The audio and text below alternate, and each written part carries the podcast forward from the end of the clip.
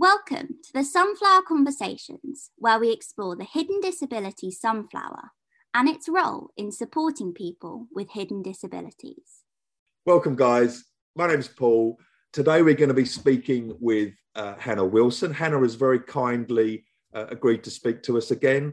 We spoke to her back in 2021 about her epilepsy. How you doing, Hannah? Nice to see you again. Nice to see you. Yeah, I'm okay, thank you. That's great. We've also got lovely Chantelle with us. How you doing, Chantelle? Hi, I'm really well, thanks. Really happy and excited to be catching up with Hannah again, see how things have been progressing for her. Can you just explain a little bit about your epilepsy, please, if possible? Yeah, so I have focal impaired awareness seizures. So that means that I lose consciousness. They only affect one part of my brain, although now my seizures have actually started to change to tonic-clonic, which affects the whole brain. So with epilepsy, it can change for some people. Gradually over time, it can become worse, which is what has happened to me. So now, rather than my seizures affecting just one part of my brain, it's the whole part. And then, so they're are lasting longer and they are becoming a lot worse. That's not good. That's sad. And is that something that has got progressively worse since we last spoke to you? Yes, it has. What impact is that having, Hannah, on your life? A huge impact. I've had to have quite a lot of time off work, and it also limits me with being able to go out and see friends, and the injuries that I get from my seizures, I then have to take time to recover, and that can take several days. So then I'm at home not able to do anything. It's tough. Yeah, it sounds really tough, because tonic-clonic is when you fall to the ground, isn't it? It is, yeah. And were you falling to the ground with your focal impaired awareness as well? Yes, I was, but with the tonic-clonic, they last longer. So some of my seizures have been lasting up to 2 minutes, when before it was usually about 30 seconds. And what is the guidance for people when to call an ambulance? How long is it that people should wait before they do that? Generally, I mean, we're not giving any medical advice here, but... Yeah, so usually it's 5 minutes if the seizure hasn't stopped after 5 minutes. I always tell people with me, if after 2 minutes, to call an ambulance, because that's up to how long it can last now. But generally, it's 5 minutes. I mean, 2 minutes for you and for whoever is with you at the time must seem like a lifetime. It does, yeah. And it's exhausting as well as painful. It is, yeah. It takes so much out of me, just those 2 minutes. The rest of the day, I'm just completely wiped and I can't remember anything that's happened before, and all I want to do is go to sleep. How did you know that it changed from one condition to another? Is that something that you were diagnosed with? And did you go to the doctors and speak to them and say, I feel that this is getting worse or it's changed? Yeah, I did. So I went to see my consultant back in August for a review, and we had a chat, and I explained to her how my seizures had become worse. And then she said that it would be best, because I've been on 2 medications now and that still hasn't worked, that it'd be best to get a referral to another hospital. And then when I spoke to the consultant at that hospital, she then diagnosed me with refractory epilepsy, which is drug resistant. Outside of this conversation, Hannah shared with us that she's tried been put on a different medication, so I'm just interested to find out, is it making any difference? No, not at the moment. Are there side effects to this medication? It has made me quite tired. And the new medication that I'm going to be going on to in a few weeks will make me even more tired than I am now. So I'm not looking forward to that. With the medication that you take, is it just heading to the brain, or is it... It's meant to block the signals in the brain for where my seizures will then happen. That's what it's meant to do, is, yeah, to block the signals.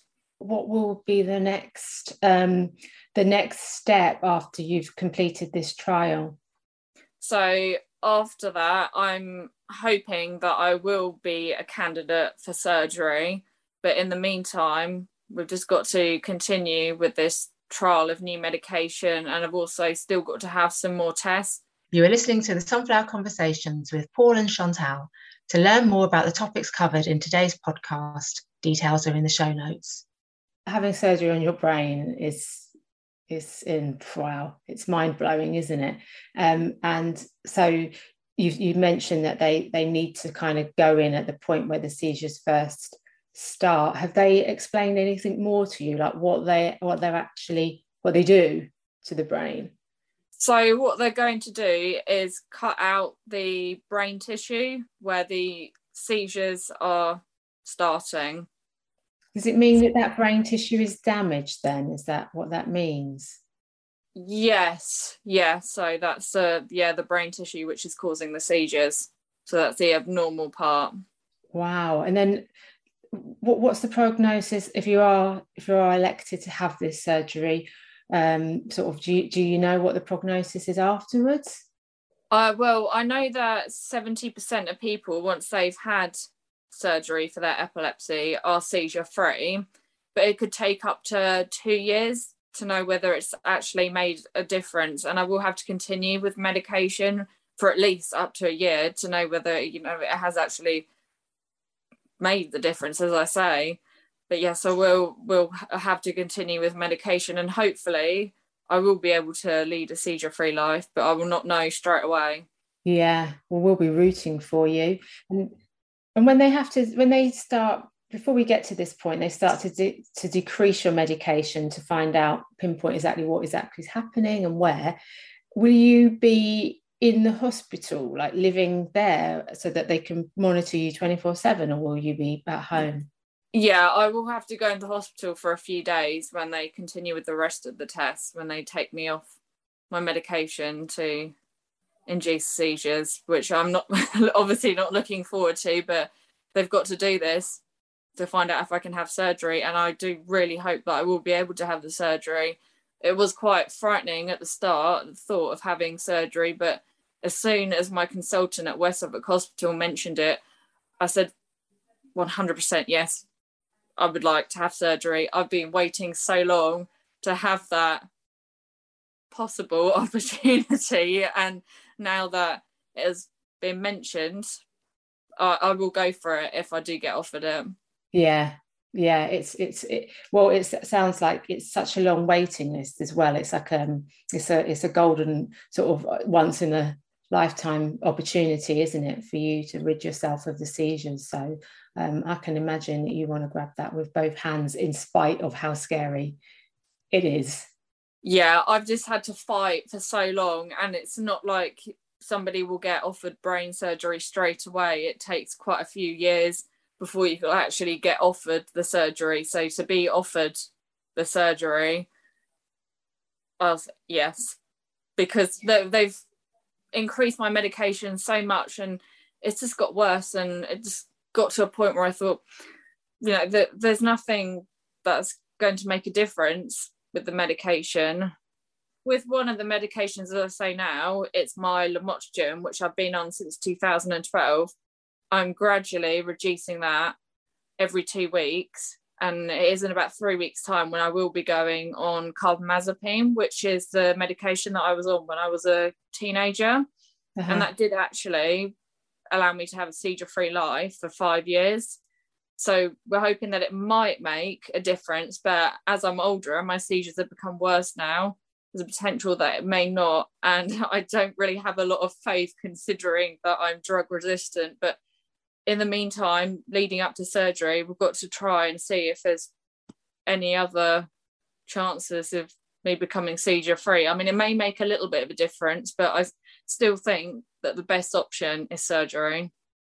Addenbrooke's hospital that I've got the referral to now, they do need to do these tests just to, make sure, just double check.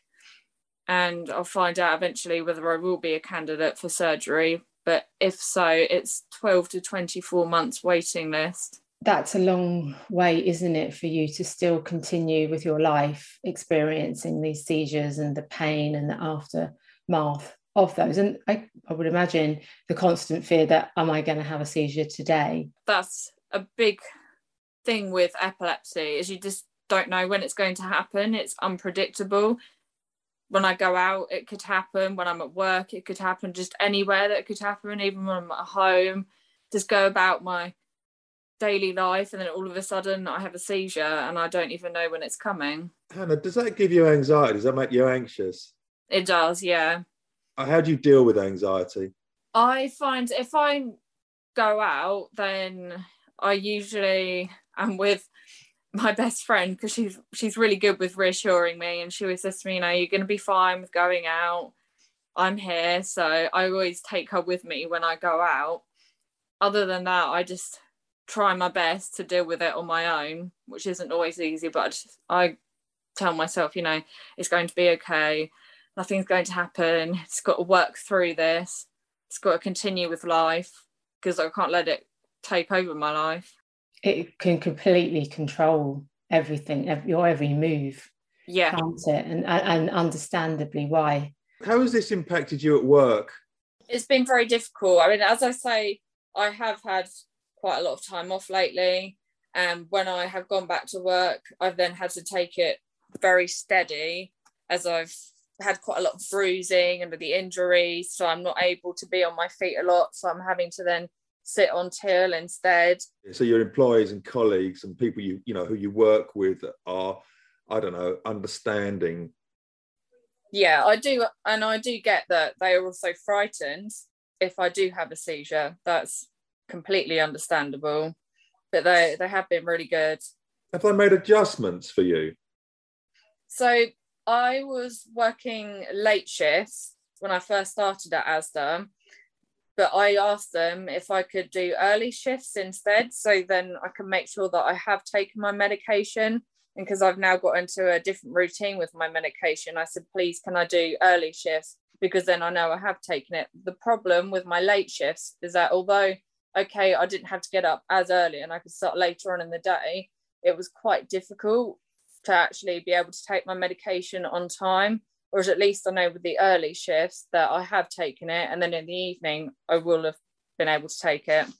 So they've changed the shifts, which is really good, really helpful. Yeah, that's a good thing. And is it important to you, Hannah, to obviously to continue to work? I mean, you know, are you?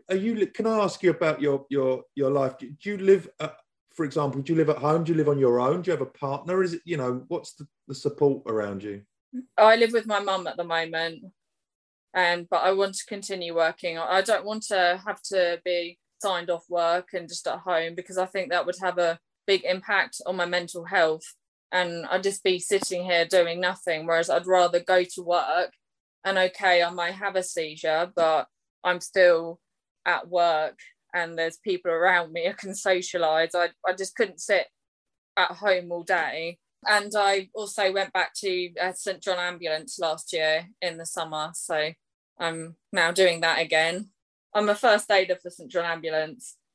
That's fantastic. Yeah, so I've been on some events since I joined again back at my unit, and that's been really good. What kind of events have you been to? I went to some Christmas fairs, and I've also been to football in Norwich. That was really good. Oh, it must be such a worthwhile role to do.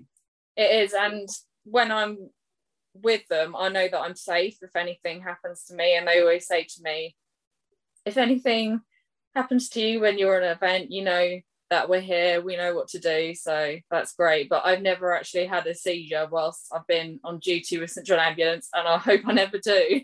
Yeah Well, that's reassuring. Maybe it's something to do with that anxiety you mentioned. You know, when you're feeling stressed, you know there, you're in safe hands. You are listening to the Sunflower Conversations with Paul and Chantelle. To learn more about the topics covered in today's podcast, details are in the show notes. Who do you turn to for emotional support? You know, what does your mum mean to you and your friends? Everything. Everyone is just so supportive. If I have a day where I'm feeling down, then I'll either talk to my mum about it or I'll talk to my friends about it, and everyone reassures me. And my friends have said how strong I am and how determined, that I'm always fighting. And even after I've had a seizure, straight away I just want to continue with my life and just keep that independence as much as I can, and I will fight to the very end to be seizure free. Yeah, that's lovely. When you talk about having someone around you that reassures you, do you think that that helps you psychologically to feel more relaxed? And in turn, does that then mean that perhaps you're less likely to have a seizure? Yeah, I do. I think so. Yeah, definitely. It's interesting. So if you're stressed, for example, that could heighten your anxiety and in turn perhaps trigger something. Yes, I've had times at work where I've been really stressed and then I've started to overheat and get a bit dehydrated if we have massive queues, and I've almost had a seizure before, and that's been horrible. That's another thing actually with work. I've had to ask them if I am wearing my mask, can I take it off? They always say yeah, that's fine, because sometimes I decide yeah, I'm going to, whereas other times I don't. I think that's a good point that you've made there, because there's been such a debate about mask wearing and being exempt, and I think your approach to it is a sensible one. You know, if you can wear it, you absolutely will, but not to the detriment of your own health. Yeah, so the decision that I made is that if I'm on a till or if I'm behind customer service, because we've got the screens anyway, then I do not wear my mask. But if I'm on self-service and there's a lot of people around us, then I do. And are you still wearing the sunflower? I am, yeah. I wear that every day to work. Does anybody ask you about it? Yeah, I do get questions sometimes. And when people see that it says I have epilepsy, and then I'll just explain to them. And why do you wear it, Hannah? As well as it being important for people to be aware that I have a disability, you know, that you'll see people how they react when they're like, oh, you're not wearing a mask, whereas at least I've got the sunflower lanyard on. So I think, well, maybe they might actually realise that there is something as to why I can't wear a mask. But it's difficult because it's an invisible disability. So a lot of people will look at me and they'll think, well, she's not wearing a mask. She's absolutely fine. So I do find it's important to have that on, and people, yeah, they see that I have epilepsy. Because Asda now have joined the Sunflower Network, haven't they? Yeah, and they have. Staff are receiving training about the sunflower and non-visible disabilities. So we're really pleased to welcome Asda on board, actually, because they're such a big family shopping supermarket, aren't they? They are, yeah. They are really good. Do you have any kind of coping mechanisms? I'm always interested in how people deal with their conditions. Having my friends around me really helps to cope with my epilepsy. And also I'm part of some support groups on Facebook. So if I have a problem with anything, then I can put a message on there and then people reply, such as this medication that I'm going on to, and I was told the certain side effects by my consultant. So then I put a message on some of the groups and said, this is the medication I'm going on to. What side effects have you had with it? And then I get a response. So it's really helpful to be in those support groups. So Hannah, thank you so much. As ever, it's been a delight to talk to you and find out how, you know, life has been for you over the last 12 months. It sounds like it's been incredibly challenging, but as you said, you are a fighter. And I have to be honest, we have kept in touch by email over the past year, and I'm really pleased to see you looking, you know, well and talking so positively about the future in spite of your increased seizures and, you know, the impact that it had on your life. If you'd like to share your sunflower story or conversation, please email conversations@hiddendisabilitiesstore.com. Find out more about us or listen to this recording again by checking out our insights page at hiddendisabilitiesstore.com. You can also find us on Facebook, Instagram, Twitter, YouTube, and LinkedIn. Please help, have patience, and show kindness to others, and join us again soon. Making the invisible visible with the Hidden Disability Sunflower.